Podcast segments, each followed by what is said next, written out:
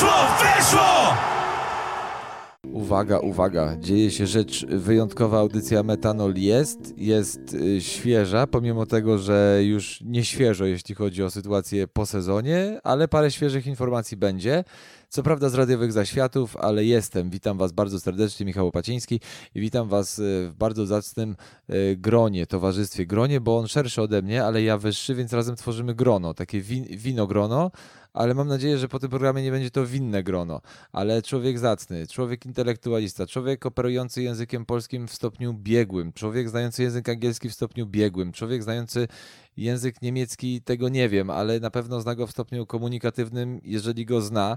A oczywiście chodzi o twórcę i tworzywo pewnego produktu, a akurat w tym temacie chyba mogę się wypowiedzieć jako przedstawiciel firmy matki, najlepszej w tej dziedzinie, jeśli chodzi o Speedway w tym kraju. Jednego z najciekawszych, najlepszych, najfajniejszych, innych niż wszystkie formatów, jakie są o żużlu, czyli Paweł Kołodziejczak, Park Maszyn. Dzień dobry, Paweł.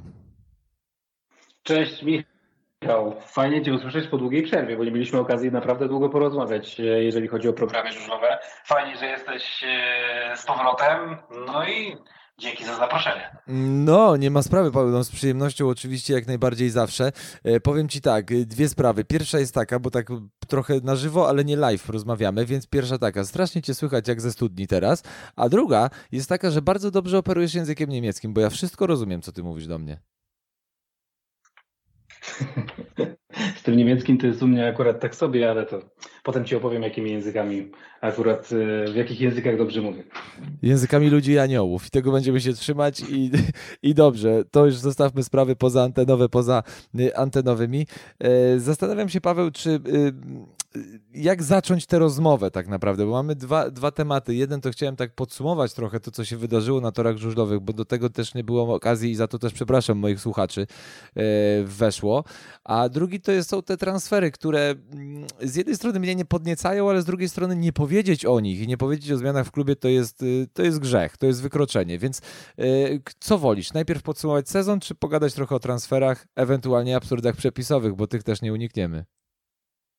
To podsumujmy może sezon.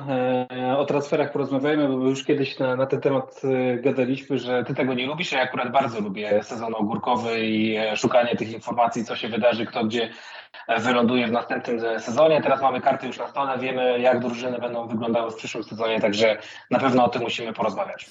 No dobrze, to zacznijmy w takim układzie od tego, że Ostrów, ja będę stawiał hipotezy. Ja sobie pozwolę dzisiaj na rozmowę w ten sposób. Ja stawiam hipotezy, ty je obalasz lub potwierdzasz, nie, będzie, nie będę, wiesz, nie będziemy wchodzić w temat ja cię pytam, ty odpowiadasz, albo ty mnie pytasz, a ja odpowiadam, tylko gadamy na luzie, bo taką konwencję oczywiście zawsze przyjmujemy, więc zasłużony awans Ostrowa do Ekstraligi.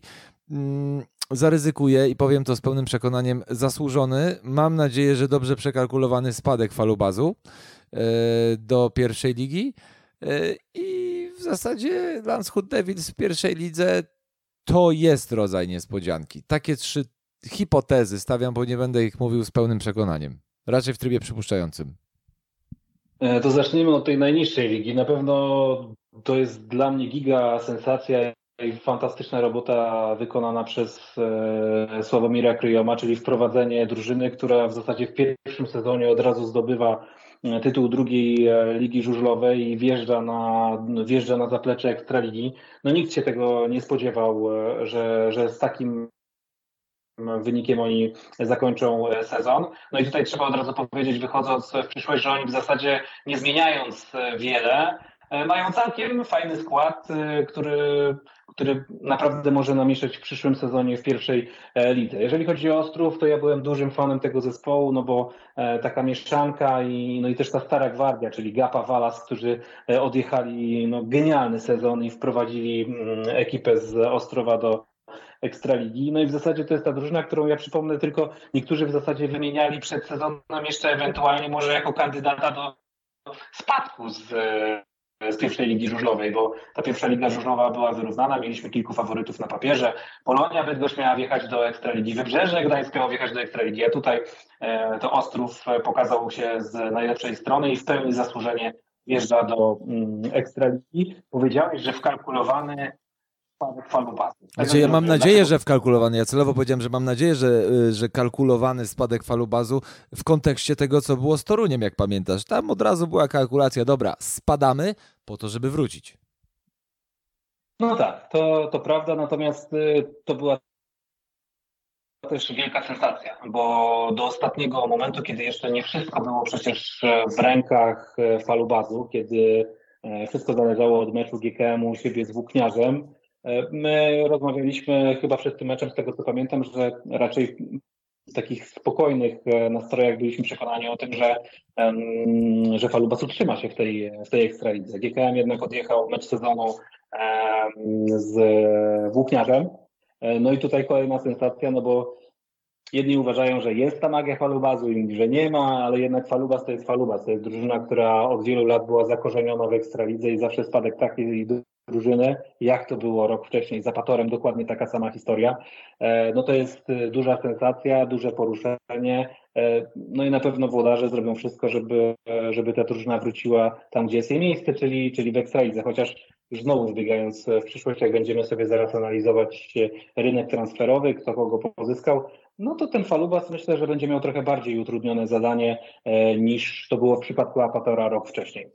Tak, no i jeszcze zanim przejdziemy do mistrza Polski oczywiście, bo, bo wiadomo, że korona królewska też musi zostać przez nas obgadana, e, to wiesz co, odnosząc się do tego, co powiedziałeś o Ostrowie, że e, ja, się, ja się chyba zgodzę z tym, że nie do końca e, trzymałem się wersji obiektywnej podejścia do dziennikarstwa, zwłaszcza kiedy byłem u Ciebie w programie, e, bowiem e, ja zostałem w pewnym momencie sezonu wielkim fanem Mariusza Staszewskiego.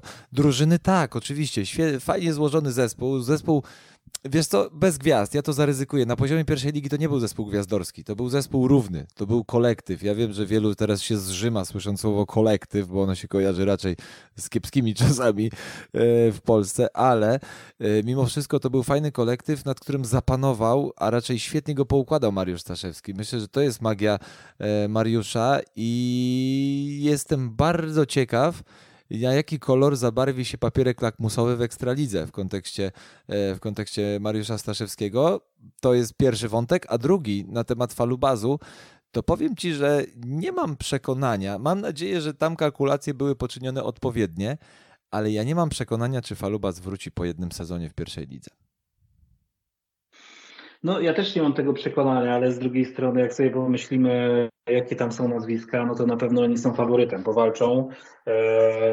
W finale ligi na pewno będą, to, to mogę teraz się już o to, o to założyć, że, że na pewno wjadą do tego finału, ale jest kilka drużyn, jest tutaj szczególnie Polonia Bydgoszcz, która wydawa, wydawało się, że przestała początek sezonu transferowego, no bo tam raczej te armaty odchodziły z tego klubu i wydawało się przynajmniej, ja też miałem takie swoje trochę zakulisowe informacje, że w Polonii nie dzieje się za dobrze, że raczej oferuje się stawki jak było w, w zeszłym sezonie, a zawodnicy wiadomo, no, rynek chłonie i I tutaj popyt na zawodników było wiele większy, więc każdy, kto przychodzi do takiego klubu, raczej ma oczekiwania takie, że jego wymagania zostaną sprostane i no i tak się nie wydarzy, jakby, no tak się nie wydarzyło. Ostatecznie scenariusz się zakończył w taki sposób, że kilka ciekawych nazwisk z Ekstraligi przyszło do, do Polonii, więc tutaj rzeczywiście ten, ten drugi moment, jeżeli chodzi o rynek transferowy, Jerzy Kanclerz, na pewno nie można powiedzieć, że go przespał.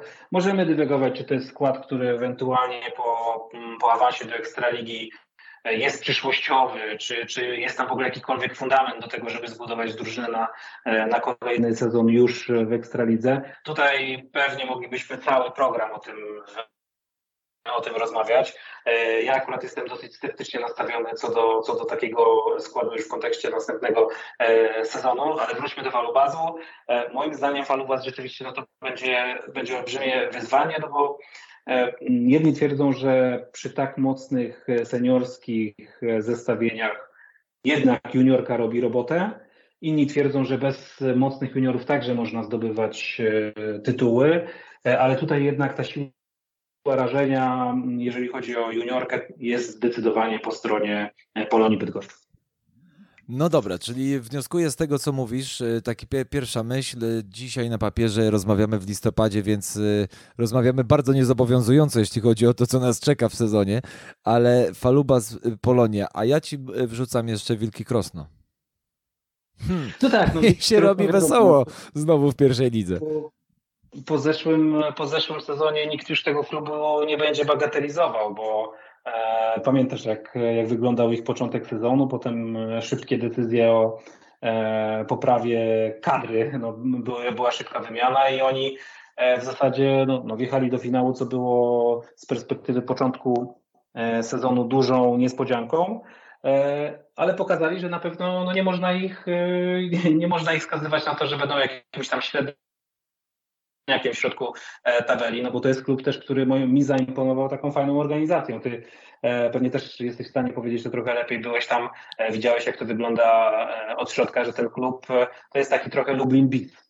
Wiesz co, ja ci powiem tak, z całym szacunkiem oczywiście dla wszystkich pozostałych klubów, no mówimy o, o świeżakach w pierwszej lidze, więc yy, myślę, że zostanie to dobrze zrozumiane, co powiem, ale jeżeli yy, wyszedłem z takiej, wiesz, kanonu obiektywizmu i powiedziałem głośno, że jestem, tak, jestem fanem i życzę jak najlepiej Mariuszowi Staszewskiemu jako trenerowi, to myślę, że prezes Grzegorz Leśniak, szacunek, zwłaszcza za catering, za catering, który w naszej robocie jest niezwykle ważny i nie miałem go za darmo, żeby nie było, bo ja nie, chod- nie chadzam, nie chadzam na darmowe wyżerki.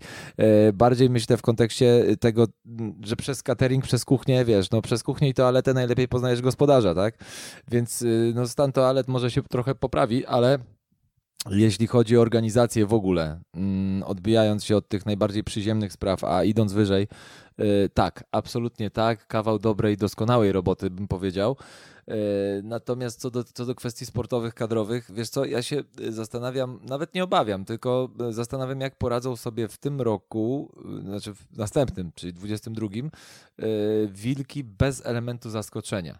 Bo Wilki miały bardzo duży element zaskoczenia najdłuższym torem w Polsce, gdzie zawodnicy oczywiście na jakieś zawody indywidualne raz w roku, raz na dwa lata przyjeżdżali, to jednak regularność w miarę występów i powtarzalność na własnym torze była dużym atutem Wilków.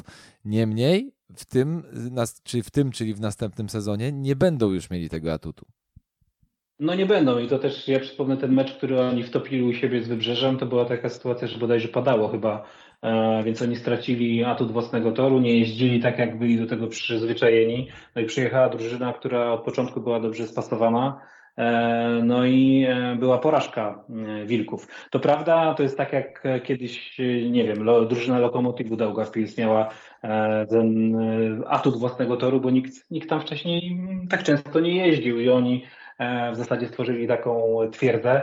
Pytanie, jak to będzie wyglądało, wyglądało w przyszłym sezonie. Też myślę, że te drużyny pierwszoligowe będą się czuć zdecydowanie już pewniej na tym najdłuższym owalu w Polsce. No dobra, to w tym momencie jeszcze dorzucę, pozostańmy przy tej pierwszej lidze, która właśnie, czy zgodzisz się, Paweł, już tak na chłodno, miesiąc, dwa po sezonie, że to była najciekawsza liga i jeden z najciekawszych sezonów pierwszoligowych w ogóle i tak, powiem to głośno, nie chcę, nie, nie jestem absolutnie przeciwnikiem Ekstraligi, bo Ekstraliga jest Ekstraligą, ale wydaje mi się, że zawody były dużo, dużo ciekawsze niż w Ekstralidze. W ogóle, generalnie. Tak, tak, ja się, ja się podpisuję pod tym, co mówisz. Pierwsza liga zdecydowanie, myślę, że to już nie, to nie był pierwszy raz, kiedy pokazała, że jeżeli chodzi o emocje, czasami potrafi zaoferować trochę więcej niż Ekstraliga. Z czego to wynika? Wydaje mi się, że nie wiem, może tam ta presja jest trochę, trochę mniejsza na wynik, może nie robi się wszystkiego, żeby te tory były przygotowywane dokładnie pod gospodarzy, aż w takim stopniu. I, I stąd mamy trochę więcej walki, trochę więcej luzu, a poza tym poziom pierwszej ligi się zrobił naprawdę, naprawdę ciekawy. Tam, tam trudno znaleźć drużynę, która, która by była potencjalnie słabsza albo używa, uz, uznawana za, za takiego outsidera. Tak jak kiedyś to było na zapleczu Ekstraligi, że, że zawsze była ta jakaś jedna drużyna, dwie, które zdecydowanie odstawały. No w zeszłym roku nawet Unia Tarnów, która spadła, no to umówmy się, że przed sezonem jak spojrzałeś na ten skład, to mówiłeś, kurczę, no to jest drużyna, która na pewno będzie walczyła e, o play-offy, więc no, jakiś kataklizm e, czarny, najczarniejszy scenariusz, jeżeli chodzi o tarnowski żużel, się spełnił, ale na papierze wszyscy wyglądali naprawdę bardzo, bardzo dobrze i potem z tego papieru udało się to przelać na tor. No tak, to, to prawda. No, kazus Unii Tarnów, znowu dygresja w dygresji, jest taki, że wiesz, no, żużel akurat jest bardzo wymiernym sportem, jeśli chodzi o przełożenie finansowe i to możemy sobie powiedzieć głośno już dziś, o, nawet w pewien sposób oficjalnie, bo nie jest to jakąś wielką tajemnicą, że pieniądze w żużlu mają przełożenie na to, jak drużyna jedzie i rzeczywiście to, co było na papierze, a to, co się wydarzyło, no silniki trzeba serwisować. Jak nie ma za co ich serwisować, to się jedzie na tym, czym, czym się jedzie. Plus jeszcze oczywiście ta kontuzja, upadek Nilsa Christiana Iversena, te wszystkie jakieś tam przypadki późniejsze, no to już fala, lawina nieszczęść, ta, która gdzieś, gdzieś spotkała Tarnów, ale wiesz co, nie wiem, czy zauważyłeś pewien słodki paradoks pierwszej ligi. Bardziej zróżnicowany poziom zawodników powoduje to, że drużyny wszystkie między sobą były, no wszystkie jak wszystkie, znaczna ich część była wyrównana, po prostu. Przez to, że nie masz, powiedzmy sobie wprost, samych najlepszych, że ten poziom nawet juniorów jest bardzo rozstrzelony, poziom seniorów jest już może mniej rozstrzelony niż w latach poprzednich, ale nie jest to jednak poziom ekstraligowy i to powoduje, że te wyścigi naprawdę z piętnastu wyścigów w meczu dziesięć jest naprawdę ciekawych. Tak, tak, tak, dokładnie, dokładnie, ja też się z tym zgadzam. Drużyny są wyrównane, no zdarzają się takie sytuacje jak, nie wiem, no, drużyna Wybrzeża, która wyglądała na bardzo mocną drużynę, no ale wiemy, że można, można ich krzyknąć trochę na największym niewypałem poprzedniego sezonu, no bo na pewno aspiracje były duże, aspiracje też włodarzy, którzy, przypomnę, że zapraszali Ekstraligę, żeby ewentualnie zopiniowała, jak wygląda stadion, co musieliby zrobić, jeżeli awansują do Ekstraligi, jeżeli chodzi o poprawę infrastruktury, ale tu właśnie wyszła ta nierówna drużyna, bo mieliśmy mocnych seniorów akurat, którzy, no nie wszyscy mm, pojechali sezon e, życia, ale tam była olbrzymia różnica między tym poziomem e, seniorów, a m, zawodnikiem U dwadzieścia cztery e, oraz juniorami, tak? I drużyna, która nie potrafiła nic zaoferować e, właśnie juniorami i zawodnikiem U dwadzieścia cztery, automatycznie w zasadzie w każdej serii miała dwa biegi na trzy z jakimś obciążeniem, jeżeli chodzi o, słabszą, o słabszego zawodnika, więc to nic dobrego nie rokowało w kontekście wyników, więc tutaj tylko mówię o, o Wybrzeżu, wiesz dobrze, że mam dużą słabość do, tego, do tej drużyny, e, natomiast, natomiast oprócz, oprócz nich, oprócz e, Unii Tarnów, e, rzeczywiście te drużyny były pod tym względem mocno, mocno wyrównane i, i to, to powodowało, że, że te mecze czasami pierwszej ligi, czasami najczęściej te mecze były takie nieprzewidywalne, że jechałeś komentować ten mecz i w zasadzie trudno było powiedzieć, że no tutaj atut własnego toru i na pewno drużyna gospodarzy wygra. No, było o wiele więcej nieprzewidywalnych wyników, takich, których się nie spodziewaliśmy. Tak, zdecydowanie. Ja tak jeszcze właśnie, bo poczyniliśmy dygresję od dygresji, a ta dygresja pierwsza dotyczyła oczywiście Landshut Devils, bo chciałem się odbić od tego elementu zaskoczenia torem, wiesz, stadionem, jeśli chodzi o Wilki Krosno. Nie mam takiego przekonania, czy Landshut Devils będą takim zaskoczeniem, bo o ile czarnym koniem, wilkiem cały czas jest Krosno przy założeniu potencjalnego na papierze finału e, Zielona Góra Bydgoszcz, e, bo taki myślę gdzieś tam w głowie siedzi, sty, gdzieś tam krąży z tyłu głowy w tej rozmowie, mm, to nie wiem, czy diabły niemieckie z polskim akcentem trenerskim będą y, miały ten atut, bo y, taki efekt zaskoczenia może tak, bo atut toru na pewno będą, y, będzie po stronie Landshut. Tu nie wątpię w to. Natomiast z drugiej strony yy, przepisy, regulaminy. Zawodnikiem krajowym, yy, zawodnikami krajowymi w Landshut nie są Polacy, tylko są Niemcy.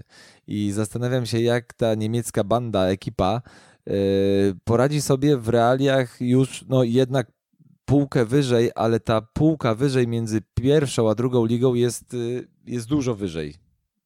Tak mi się wydaje, że jednak jak wchodzisz z drugiej ligi do pierwszej, to jest to jednak dużo większy skok niż z, ekstra, niż z pierwszej do ekstraligi, do czego zmierzam. Ostrów ma realne szanse na to, żeby się utrzymać w ekstralidze.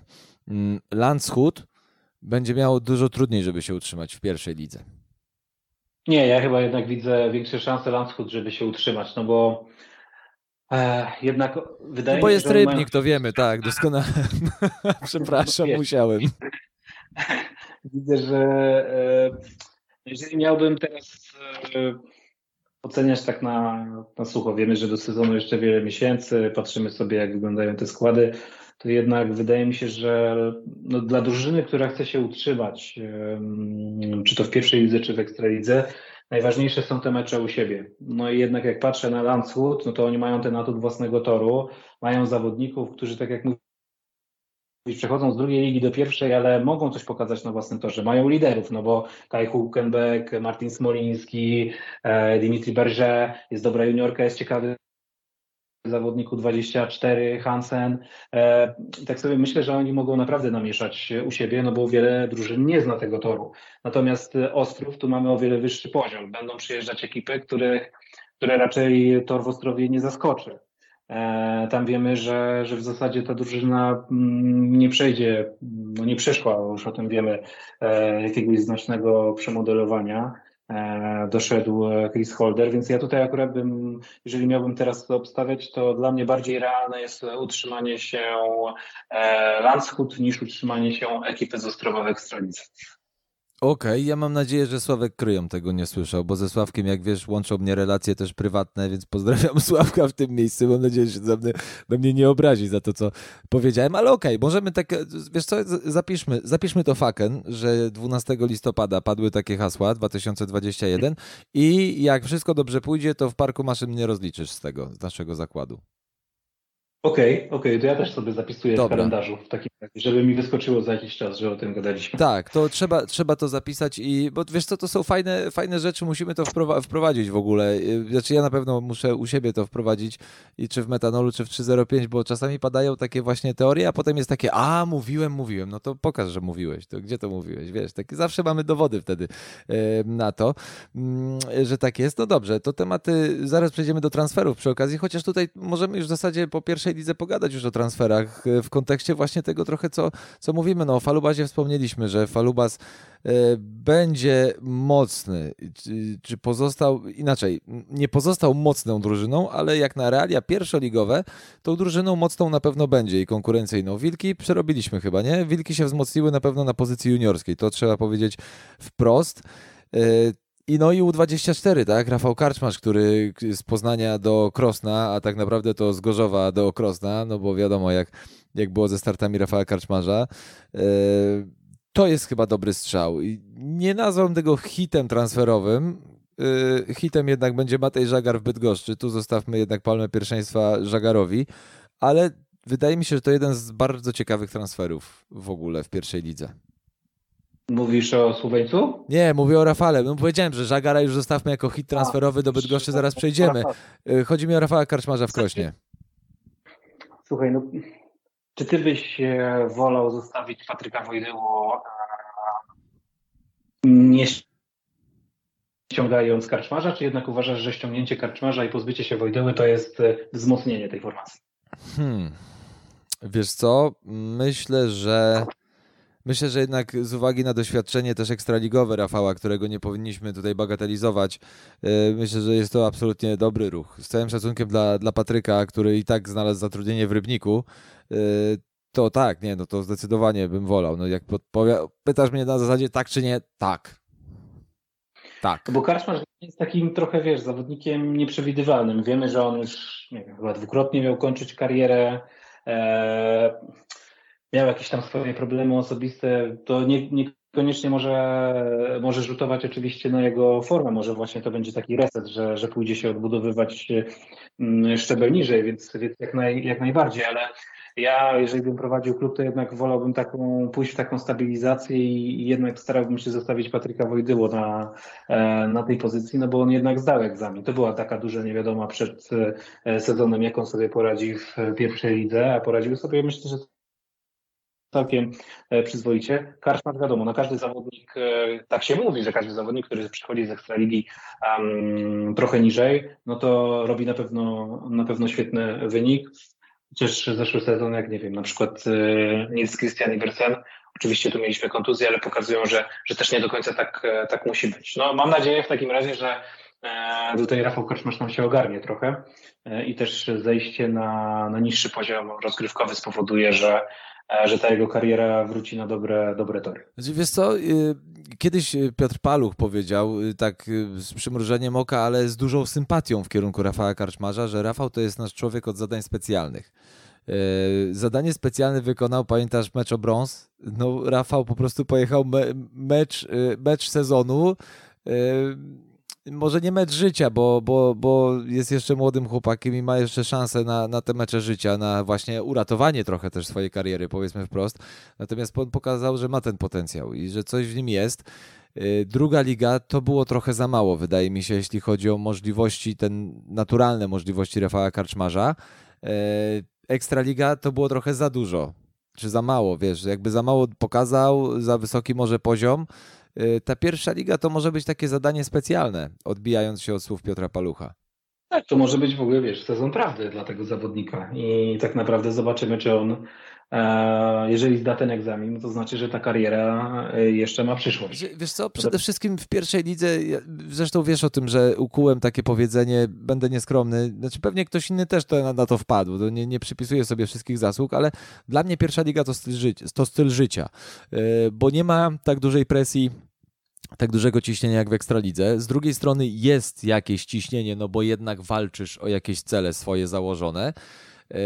Jest, hmm, nie powiem, że łatwiej. Trochę inaczej wygląda to ściganie. Daje więcej fanu przede wszystkim, bo jest właśnie słowo ściganie staje się adekwatne. W Ekstralidze słowo ściganie nie staje się adekwatne niestety. Coraz częściej. Tam jest start i koniec w dużej większości. Natomiast yy, wydaje mi się, że ta pierwsza liga może być dla Rafała w ogóle dobrym miejscem. Yy, biorąc pod uwagę, tak jak mówisz, te etapy jego zakończenia kariery, kończę, nie kończę, takie rozhuśtanie, takie nie wiem co, jestem w Stali Gorzów, je, czyli jestem jednak w ekipie topowej, ważnej, liczącej się co roku. Z drugiej strony jadę w niej przeciętnie, żeby nie powiedzieć słabo. Yy, Co się przekłada też, wiadomo, i na finanse, serwis, tu chcę nadążać, tu nie, tu... a w pierwszej lidze połowa z tych problemów odpada z automatu, tak mi się wydaje. Więc wydaje mi się, że ta pierwsza liga dla Rafała Karczmarza to jest takie miejsce optymalne i podkreślę to jeszcze raz, na dłużej niż jeden sezon. No ja mam nadzieję, no bo jednak, tak jak sam mówiłeś, mecz o trzecie miejsce pokazał, że ten chłopak ma olbrzymi potencjał. I mam nadzieję, że będzie w stanie wrócić ze swoją karierą na odpowiednie tory, tutaj szczególnie jeżeli chodzi o porządkowanie, wiesz, takich spraw w swojej głowie, bo ja mam czasami, miałem czasami wrażenie, że to, to, to co dzieje się w głowie tego chłopaka jest raczej głównym przeciwnikiem jego dobrych, dobrych wyników na torze. Tak, tak, to zdecydowanie, więc dobra, to Rafała mamy omówionego, Wilki, jadę dalej, no i dochodzimy do drużyny, z której pozwoliłem sobie niewybrednie zażartować. Bo no, trudno oprzeć się wrażeniu, że takie niewybredne żarty wobec Rybnika mogą krążyć, natomiast ja życzę tej drużynie wszystkiego dobrego, bo uważam, że to jest drużyna, która jest inaczej, Rybnik jest świetnym miejscem, tak powiem. Rybnik jest świetnym miejscem do żużla, świetnym miejscem dla żużla. Myślę, że to jest drużyna, która powinna za zasługi dla sportu żużlowego w Polsce i Górnego Śląska być w Ekstralidze, no ale niestety nie będzie. Zastanawiam się tylko, jak bardzo będziemy drżeć, już tak mówię całkowicie na poważnie, odcinając się od żartów, jak bardzo Rybniczanie będą drżeć o, o utrzymanie, bo patrząc na skład tej drużyny, to jest drużyna, którą stać na... na wszystko, to jest takie najbardziej ogólne powiedzenie, ale oni mogą pojechać bardzo dobrze, ale mogą też pojechać bardzo niedobrze. No tak, wiesz, dwóch polskich seniorów, czyli Pieszczek, Zęgota, no Zęgi... Cały czas mówimy o tym, że, że to jest zawodnik, który prezentuje bardzo, bardzo wysoki poziom i wszyscy kibicowali mu w tym jego powrocie. Fantastyczna historia. Natomiast czy on na ten moment jest takim pewniakiem? Nie wiem tego. No właśnie, Zresztą też mam wątpliwości. Nie pokazuje pewnego, Tak, zeszły sezon nie pokazuje nam pełnego obrazu, no bo kontuzje mu przeszkodziły. Jest Krystian Pieszczek, który stwierdził, że potrzebuje jednego sezonu, a może więcej, rozłąki z macierzystym klubem, odchodzi z Wybrzeża.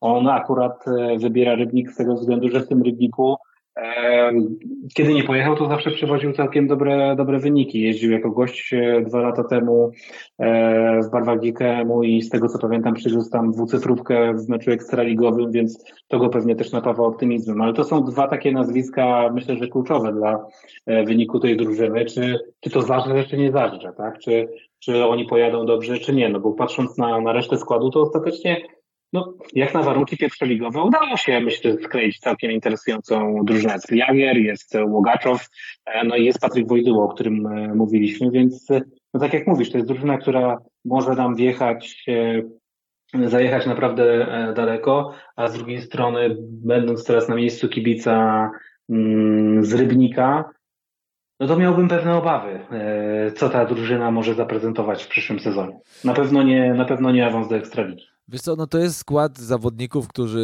chcą siebie trochę nareperować, może z tego klubu niekoniecznie mieli gdzie odejść, coś by chcieli udowodnić, ale tak naprawdę to chyba muszą sobie sprawy pewne dookoła siebie uporządkować, czy zdrowotne, czy finansowe, czy, czy mentalne. I to jest taki... No taki wiesz, no nie chcę mówić, że szpital, broń Boże, ale wiesz co, pamiętasz, był taki serial Masz. Masz to były takie właśnie szpitale polowe, które się rozstawiało, naprawiało żołnierzy, zwijało i się jechało dalej. I ja mam wrażenie, że to jest taki Masz. Zresztą barwy nawet no tak, pasują, takie zielono-czarne, militarne, wiesz. Trochę, mnie trochę bardziej martwi też właśnie, nawet już nie patrząc na skład, ale to co się dzieje, no bo nie wiemy... Ja nie wiem, czy Marek Cieślak ostatecznie będzie tym trenerem w Rybniku, czy, czy nie będzie. To jest no nie będzie. Trenerem w, Rybniku, trenerem w Rybniku ma nie być. To wiemy i to powiedział głośno trener Marek Cieślak. W jednym z artykułów nawet powstał, więc jak już pisały o tym, no to jak pisały, to chyba prawda, no, nie? No to już jest pierwsza, pierwsza informacja. Druga, Rune Holta podpisuje warszawski kontrakt w Częstochowie. No to wiesz, to są takie sygnały mocno niepokojące, tak? No Cieślak, Holta, e...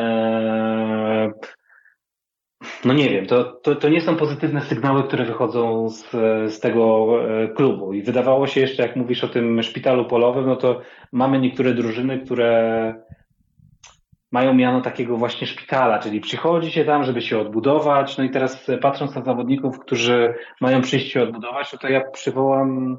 sytuację Kacpra Gomulskiego, który pamiętasz, on przyszedł w zeszłym sezonie do Rybnika, no i początek sezonu to w ogóle była jakaś petarda. On jeździł fantastycznie. Wiemy też, że to był taki moment dla niego trudny osobiście, ale, ale fantastycznie sobie z tym wszystkim poradził. Poukładał sobie wszystko w głowie, skupił się na jeździe, ale ostatecznie Kacper jest dzisiaj w drugiej lidze.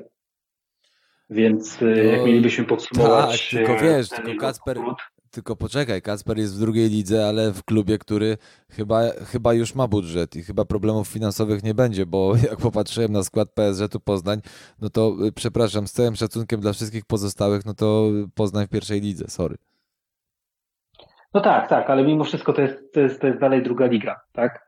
Ja no wiem, dobra, że tak, no też może jakieś aspiracje, ten zawodnik, gdybyś mu dwa lata temu powiedział, czy trzy lata temu, że on pójdzie się odbudować do drugiej ligi, to by popukał się w czoło. No okej, okay, tylko wie, wiesz, już zdążyliśmy to powiedzieć na samym początku programu, że jak zawodnikowi idzie dobrze, a potem mu idzie źle, to niekoniecznie jest głowa i być może jakieś problemy finansowe w Rybniku się pojawiły. Tego nikt głośno nie powiedział, więc też nie będziemy nikogo oskarżać, bo nie mamy na to argumentów, tak, ani dowodów. Możemy domniemywać, że tak mogło być. Możemy. Ja, ja nie mam żadnych sprawdzonych informacji, szczerze mówiąc, czy, czy tam w trakcie sezonu się e, kranik z pieniędzmi m, zakręcił. Natomiast wiemy, że są tacy zawodnicy, którzy często podejmują decyzje na tem, głównie na podstawie właśnie kondycji finansowej klubu i czy tam są pieniądze wypłacane na czas. Szczerze mówiąc, na takiej top e, top liście zawodników, którzy na tej podstawie podejmują decyzję, ustawiłbym Ryśka Holtę. Ryśka nie ma ostatecznie w Rybniku, więc tak to może zakończyć. A pamiętasz, co powiedział nam Adam Skórnicki? Tylko nie pamiętam, czy to było oficjalnie w Parku Maszyn, czy to było przed programem, czy po programie, ale ja zapytałem Skórę, jak to jest, że skoro wiesz, to było chyba chodziło o kazus Tarnowski, że skoro wiesz, że klub ma kłopoty finansowe już sezon wcześniej, a i tak tam idziesz, wiedząc od innych z miasta, w cudzysłowie, że jest kłopot. A Skóra mówi, wiesz, bo zawodnicy, no cały czas masz nadzieję, że to ciebie nie spotka. Skóra sam był w takiej sytuacji niejednokrotnie. Hmm.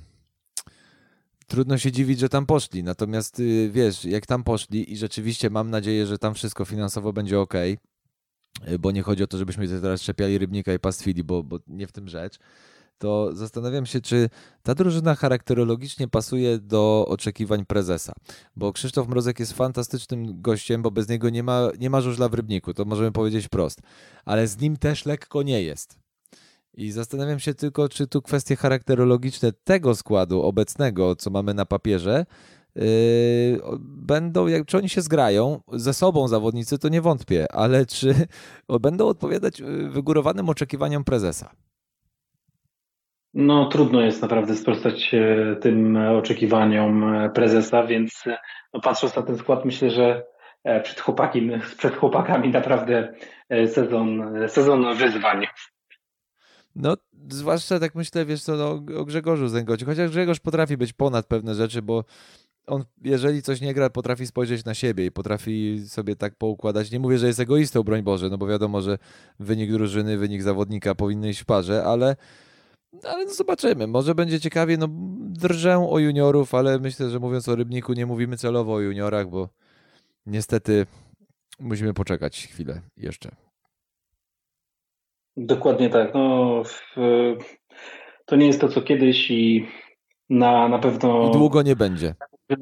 Tak, no i długo nie będzie. Ta drużyna pod tym względem ma naprawdę sporo do, do zrobienia i tutaj, no nie wiem, ja nawet nie widzę światełka w tunelu, tak jak w niektórych e, drużynach mówi się, że, że pojawiają się zawodnicy w szkółce, którzy e, rokują, żeby w najbliższych sezonach e, zasilić drużynę seniorską. To tutaj nawet jak sobie robiłem jakiś research, to, to w Rybniku nie byłem w stanie żadnego takiego nazwiska mocno rokującego e, znaleźć. Ja za to przewijam sobie te listy, wiesz, ten papier przewijam, kolokwialnie mówiąc, znaczy ten popularny papier, może tak, bo tu kolokwializmów nie było, ale mm, przewijam ten papier, dojechałem do Gdańska i powiem Ci, że pierwsza zmiana, która już, którą już zauważyłem w klubie z Gdańska, przynajmniej z tych oficjalnych informacji, które mamy, bo na tym bazujemy, to ta lista, ten autobus jakoś tak się stał takim mikrobusem, czy raczej busem i chyba dobrze, bo pamiętasz, tam była lista, jak otwierałeś listę zawodników w Gdańsku w zeszłym sezonie, czy dwa sezony temu, to tam, to tam autobus albo i samolot był potrzebny, żeby ich wszystkich ściągnąć. Tak, no tak jak kiedyś w Łodzi było, że, że prezes Skrzydlewski lubił kontraktować bardzo wielu zawodników. No, zrobiła się krótsza ławka i no, jest mocny zawodnik wyciągnięty notabene z Rybnika U dwadzieścia cztery, czyli Wiktor Trofimow. Wiemy, że w Gdańsku w zeszłym sezonie to, była, to był jeden z tych dwóch aspektów, czyli juniorzy oraz zawodnik U dwadzieścia cztery. Tam na sam koniec sezonu w sumie Gruchalski się trochę ogarnął, ale patrząc na całokształt, to no to to były powody, dlaczego Wybrzeże zakończyło sezon w taki sposób, a, a nie inny. Natomiast no, na pewno wzmocniona formacja U dwadzieścia cztery, czy wzmocniona formacja juniorska? No na razie to nie. Mamy jednego, poczekaj, oficjalnie mamy jednego, więc to może być interesująco. Może być interesująco i no, no nie wygląda to dobrze. Mi się wydaje, że jest to drużyna, tak, na pewno super... Super plus i, i gratulacje dla działaczy, że udało się zatrzymać od razu Kułakowa i Jamroga. Naprawdę myślałem, że jeżeli oni będą szli w stronę takiego sezonu trochę na poczekanie, no bo myślę, że zdają sobie sprawę w Gdańsku po pierwsze po tym, co wydarzyło się w zeszłym sezonie, po drugie po tym, jakie drużyny będą rywalizowały Ekstraligę w tym sezonie, że to prawdopodobnie jest taki sezon na przeczekanie. Więc na pewno bardzo dobry ruch, że ten trzon zespołu, zespołu udało się zachować.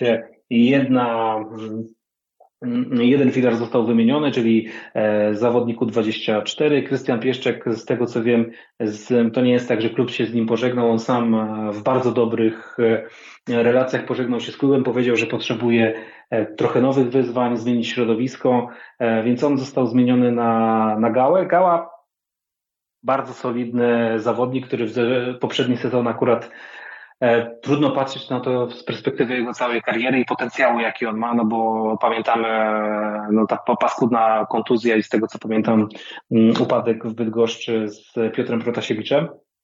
E, natomiast no, tutaj bolączką będą juniorzy. Wszyscy o tym wiedzą, niektórzy w Gdańsku jeszcze się łudzą, że uda się Karola Żupińskiego ściągnąć, ale Karol, Karol Żupiński, no nie wiem, no tutaj wszystko oczywiście się rozchodzi o, o pieniądze. E, Apator, który ostatecznie nie zrealizował wszystkich swoich planów, jeżeli chodzi o transfery juniorskie, traktuje tego zawodnika jako takie zabezpieczenie na wypadek kontuzji. Przypomnę, że oni sezon wcześniej zapłacili naprawdę solidne pieniądze za, za Karola.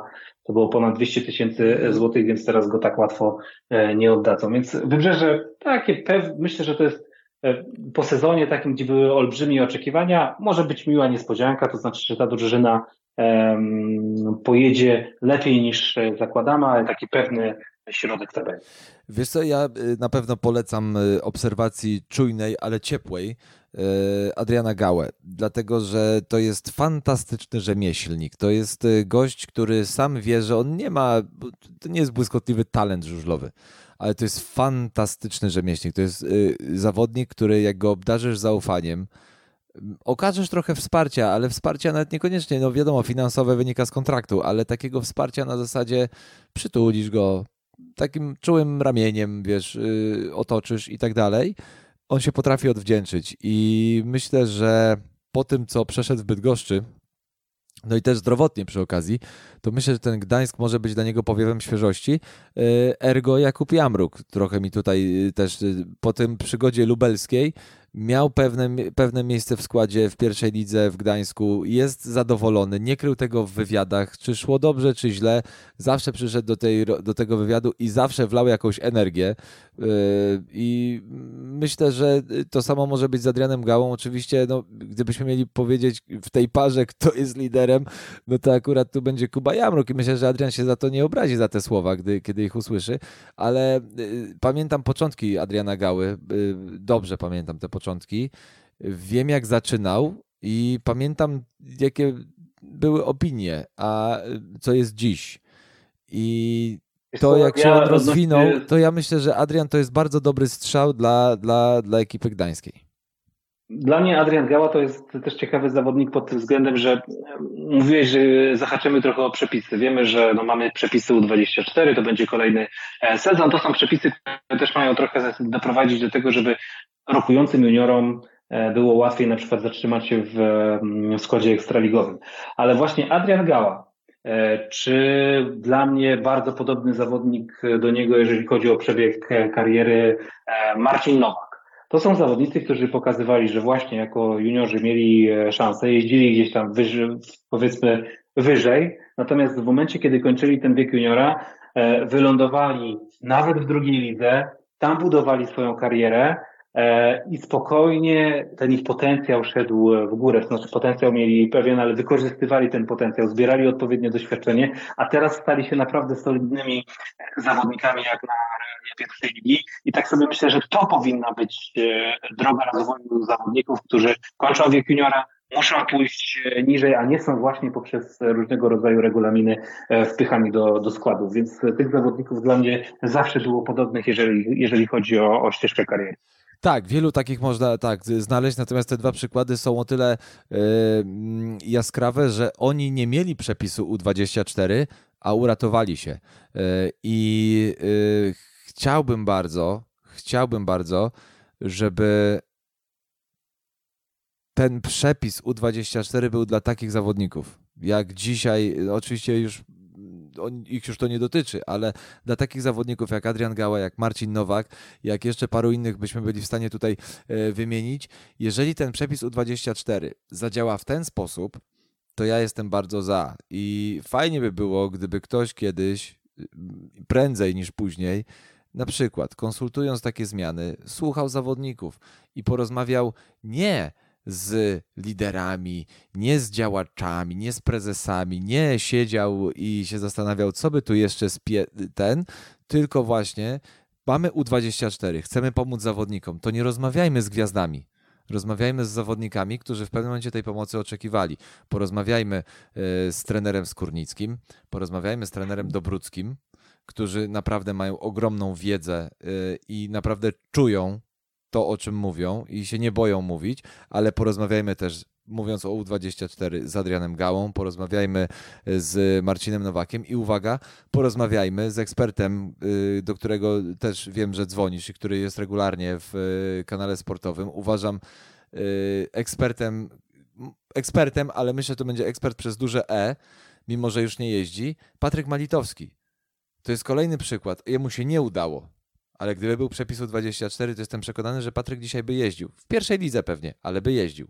I to są właśnie z, z takimi zawodnikami, na takie tematy należy rozmawiać. Chcesz zmieniać przepisy w Mistrzostwach Świata? Rozmawiaj z weteranami Mistrzostw Świata. Rozmawiaj nie z mistrzem świata, który ma dwadzieścia kilka lat. Porozmawiaj z Maćkiem Janowskim, wiecznie czwarty, ale weteran już tych Mistrzostw Świata. Porozmawiaj z tymi, którzy sięgali po tytuły, nie mając pewnych przepisów, nie mając pewnej furtki, tak? Chcąc te furtki tworzyć. Nie wiem, jak chcesz rozmawiać o konstrukcji zamka w drzwiach, to idziesz do ślusarza, nie idziesz do producenta drzwi. Wiesz, no, ale... no, ja Michał, może no, idealizuję, ale że, uważam, że... że niestety że proces decyzyjny często wygląda trochę, trochę inaczej właśnie z zawodnikami. Nie do końca rozmawia się, czy tymi zawodnikami już, którzy na przykład zakończyli karierę odnośnie tego, jak regulamin powinien zostać skrojony, ale nie wiem, regulaminu na razie bym nie tykał, bo zaraz tutaj będziemy kolejną godzinę na ten temat rozmawiać, bo, bo akurat regulamin to myślę, że w ogóle można by całą serię programów tutaj przygotować audycji. Zresztą nie ma problemu, zima jest długa, możemy się, Paweł, umówić, nie wiem co na to słuchacze, bo za chwilę z lodówki zaczniesz im wyskakiwać i ja też, ale nie ma problemu, możemy jakby, wiesz, zima jest długa i mamy w Metanolu na to czas, bo jakby nie chodzi mi, bo same pomysły regulaminowe, one generalnie są dobre, bo nie można powiedzieć, że regulamin uwstecznia w jakiś sposób ligę. No pomijam ten pomysł na zagranicznego juniora, nie wiem, czy tam starczy czasu dzisiaj, żeby to omówić, ale yy, pomijając jakieś takie dziwaczne na pierwszy rzut oka pomysły, to trzeba przyznać, że i w Ekstralidze, i, i w G K S-żecie ktoś myśli w dobrą stronę. Tylko problem polega na tym, że kończy się to tak jak z bramkami na autostradach w Polsce. Wszyscy wiemy, że za te autostrady na całym świecie, czy w, całej, w większości krajów europejskich się płaci, no bo trzeba je utrzymać, bo, jest, bo z nich korzystamy, bo kto, komuś trzeba zapłacić za to, że załata dziurę, bo komuś trzeba zapłacić za to, że wymieni asfalt, więc jakby gdzieś godzimy się na to i podchodzimy ze zrozumieniem. Ale nie rozumiemy tego, dlaczego mamy najszybsze autostrady w Polsce i bramkę na środku i korki na tych autostradach, za które musimy płacić. I to jest trochę tak samo z przepisami, z regulaminami w polskim żużlu. Świetne pomysły. No, dobre pomysły. W dobrą stronę idące. Ale walniemy bramkę na środku drogi. Wiesz, to no nie wiem, no ja, ja tutaj akurat się... nie mogę zgodzić, że te wszystkie pomysły są e, dobre. Wiesz co, ja nie mówię, że każdy jeden, tylko że co do zasady. Co do zasady widać, że ktoś kombinuje, żeby się to rozwijało. Może w ten sposób to powinienem nazwać, bo nie każdy pomysł regulaminowy jest dobry, ale co do zasady jednak nikt tam nie leży. O, tak powiem. To ja mam problem taki, że wiesz, my, my najczęściej mówimy o tym, że zbliża się sezon, jest ten okres październik, listopad, dopiero to skończył się sezon, ale myślimy już nas, o następnym i dopiero w sumie dowiemy się, co, co nowego przyniesie regulamin. Że te zmiany nie są wprowadzane na przykład z dwuletnim wyprzedzeniem, tak żeby kluby mogły się przygotować. Ty, ty wspomniałeś o tym juniorze zagranicznym, to ja tylko wtrącę na szybko. Zobacz, jaką mamy sytuację w tym sezonie. Wydaje się, że chyba... jeżeli mielibyśmy zrobić ranking tego, jakie nazwisko na wszystkich portalach żużlowych zostało najczęściej wymienione podczas tego okresu transferowego, to jest Kowalski. I teraz różne, różne plotki krążą, jakie pieniądze ten chłopak dostał za podpis, w ilu klubach był, z kim sobie zrobił zdjęcia. No akurat jedno zdjęcie wypłynęło, widzieliśmy, jak sobie z prezesem Grzybem takie zdjęcie zrobił. No i teraz ja sobie tak myślę, że wiesz, doszło do tego, że no jednak akurat to nie jest już ten sezon, to nie są te lata, kiedy naprawdę mamy bardzo, mm, bardzo dużo rokujących juniorów. Teraz w zasadzie zawodnik, który pojedzie na młodzieżową, na, na przykład młodzieżowe mistrzostwa Polski i ładnie przejedzie cztery okrążenia, będzie nawiązywał walkę, już mówimy, że to jest talent. Teraz regulamin czyli to, że nie mamy ostatecznie zagranicznego juniora, doprowadza do tego, że właśnie zawodnicy o, moim zdaniem no, duży, mają bardzo dużą szansę na to, żeby osiągnąć wiele, ale jeszcze nic nie osiągnęli. Znaczy, powiedzmy, nazwijmy nie, sprawę po imieniu, Paweł. Nie bójmy się tego powiedzieć, bo nikt się na nas na to nie obrazi. Przeciętni zawodnicy stają się ważnymi ogniwami klubów, ergo tak zwany drugi junior. Dokładnie. I teraz jeżeli, jeżeli plotki o sumie, którą zainkasował Kowalski, są prawdą, to tu się okazuje, że on prawdopodobnie zgarnął większe pieniądze niż niektórzy liderzy w pierwszej lidze. Zawodnicy doświadczeni, zawodnicy, którzy jeździli w Ekstralidze, zawodnicy, którzy już coś pokazali, są takim pewnym pewnym punktem swojej drużyny. Wiadomo, że oni nie zawiodą w kolejnym sezonie i swój wynik przywiozą. I teraz ja, który też z jednej strony narzekam na to, że nie mamy wprowadzanych przepisów z wyprzedzeniem, tutaj bym sobie zaprzeczył, no bo jak pojawiła się ta informacja, że jednak prawdopodobnie zagraniczny junior zostanie wprowadzony, ten drugi junior, no to sobie pomyślałem, o, ktoś naprawdę myśli w, w naszej centrali i zobaczył, co się dzieje na rynku juniorów. Jakiej kasy chcą ci, ci zawodnicy, a może ich rodzice, bo to też mówimy o bardzo młodych chłopakach, którzy nie wiemy, czy, czy sami negocjują te stawki, czy to ich rodzice. No i mamy tutaj możliwość wprowadzenia mechanizmu, który po pierwsze podniesie nam poziom Ekstraligi, to znaczy pojawią się rzeczywiście juniorzy, którzy mają wyższy poziom niż Polacy, a wiemy dokładnie, zeszły sezon pokazał w Ekstralidze, że no w niektórych klubach czasami, szczególnie po kilku kontuzjach, na przykład okazywało się, że niektórzy zawodnicy mają problem z przejechaniem płynnie czterech okrążeń, więc tutaj automatycznie um, poprawiamy poziom Ekstraligi, a z drugiej strony jednym ruchem powodujemy, że to szaleństwo, jeżeli chodzi o podbijanie cen, jeżdżenie po całej Polsce i, i podbijanie stawek zostaje dosłownie jednym ruchem ukrócone, więc, więc tutaj akurat ja byłem mocno niepocieszony, że ostatecznie ten junior zagraniczny nam się nie pojawił w regulaminie. Wiesz co, ja ci powiem tak, znowu odniosę się do słów człowieka, który jest dla mnie jedną z wyroczni, tak, to będzie dobre słowo. Jedną z wyroczni, jeśli chodzi o pewne takie właśnie niuanse. Adam Skórnicki, pamiętasz? Powiedział to u ciebie w programie. Ekstraliga, niech będzie ekstra, niech jeżdżą najlepsi, niech będzie ten najlepszy polski junior i tam się bawmy w przepisy o zagranicznym juniorze. W ligach niższych, w pierwszej, w drugiej, niech będą to Polacy. Niech się rozwijają, niech jeżdżą jak najwięcej, nawet kosztem jakiegoś tam poziomu ogólnie przyjętego. Okej, okay, ja się z tym zgadzam. Natomiast w kontekście tego, co mówisz yy, i w kontekście tego, co powiedział trener Skórnicki, ja się zastanawiam tylko nad jedną rzeczą. Masz klub, taki jak Ostrów. Masz dwóch fajnych juniorów, bo masz dwóch fajnych juniorów rokujących.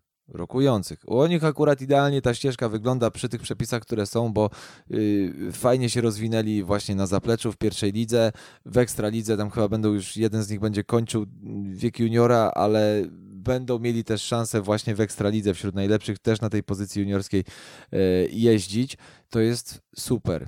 Natomiast yy, co w przypadku, kiedy wprowadzimy zagranicznego juniora w Ekstralidze, a masz dwóch fajnych Polaków? Jeżeli masz dwóch fajnych Polaków, to nie kontraktujesz zagranicznego juniora. No to juniora. Też nie kontraktujesz Proste. zagranicznego, no to też racja, to też racja, bo tu jest dowolność, to nie jest obowiązek, tylko dowolność. Yy, też prawda, więc... Tu... Więc właśnie o to chodzi, że tutaj wiesz, głośno mówi się o tym, że nie, nie to, pozwalajmy to... na tych zagranicznych juniorów, bo oni będą zamierać, za, zabierać miejsce w składzie Polakom, a to wcale nie jest prawda. Ostrów, gdyby miał taką możliwość, nawet gdyby mógł, nie wiem, za porównywalną stawkę ściągnąć zagranicznego juniora, to w życiu by tego nie zrobił, bo tam jest bardzo dobrze działająca szkółka, inwestuje się w tych chłopaków i na pewno chcieliby sprawdzić swojego. Jeżeli byłby dramat, jeżeli chodzi o, o juniorów, tak jak to, no nie wiem, no końcówka zeszłego sezonu, taką mieliśmy sytuację po kontuzjach w formacji juniorskiej Grudziądza, no to na pewno nim, dla nich ściągnięcie zagranicznego juniora spowodowałoby to, po pierwsze, że tak, nie narażaliby na kolejną kontuzję chłopaka, który nie jest jeszcze gotowy do jazdy. Po drugie, dla nas, dla kibiców, dla dziennikarzy, e, byłaby to na pewno wartość dodana, no bo wolimy oglądać wyścigi, w których jednak zawodnicy rywalizują. rywalizują z rywalami, a nie rywalizują z samymi, samy, z własnym motocyklem, żeby dojechać do, do mety. No dobra, to ja ci dorzucę jeszcze jeden wątek, bo musimy już kończyć tę audycję, ale z tym wielokropkiem zostawiam, prze... znaczy zostawię tylko wielokropek do przemyśleń twoich i słuchaczy. To, o czym my mówimy, wynika z tematu szkolenia. Kluby mają obowiązek szkolenia, ale ten obowiązek szkolenia nie wszedł w tym roku ani w zeszłym. Ten obowiązek szkolenia jest od pięciu lat, z tego co ja kojarzę.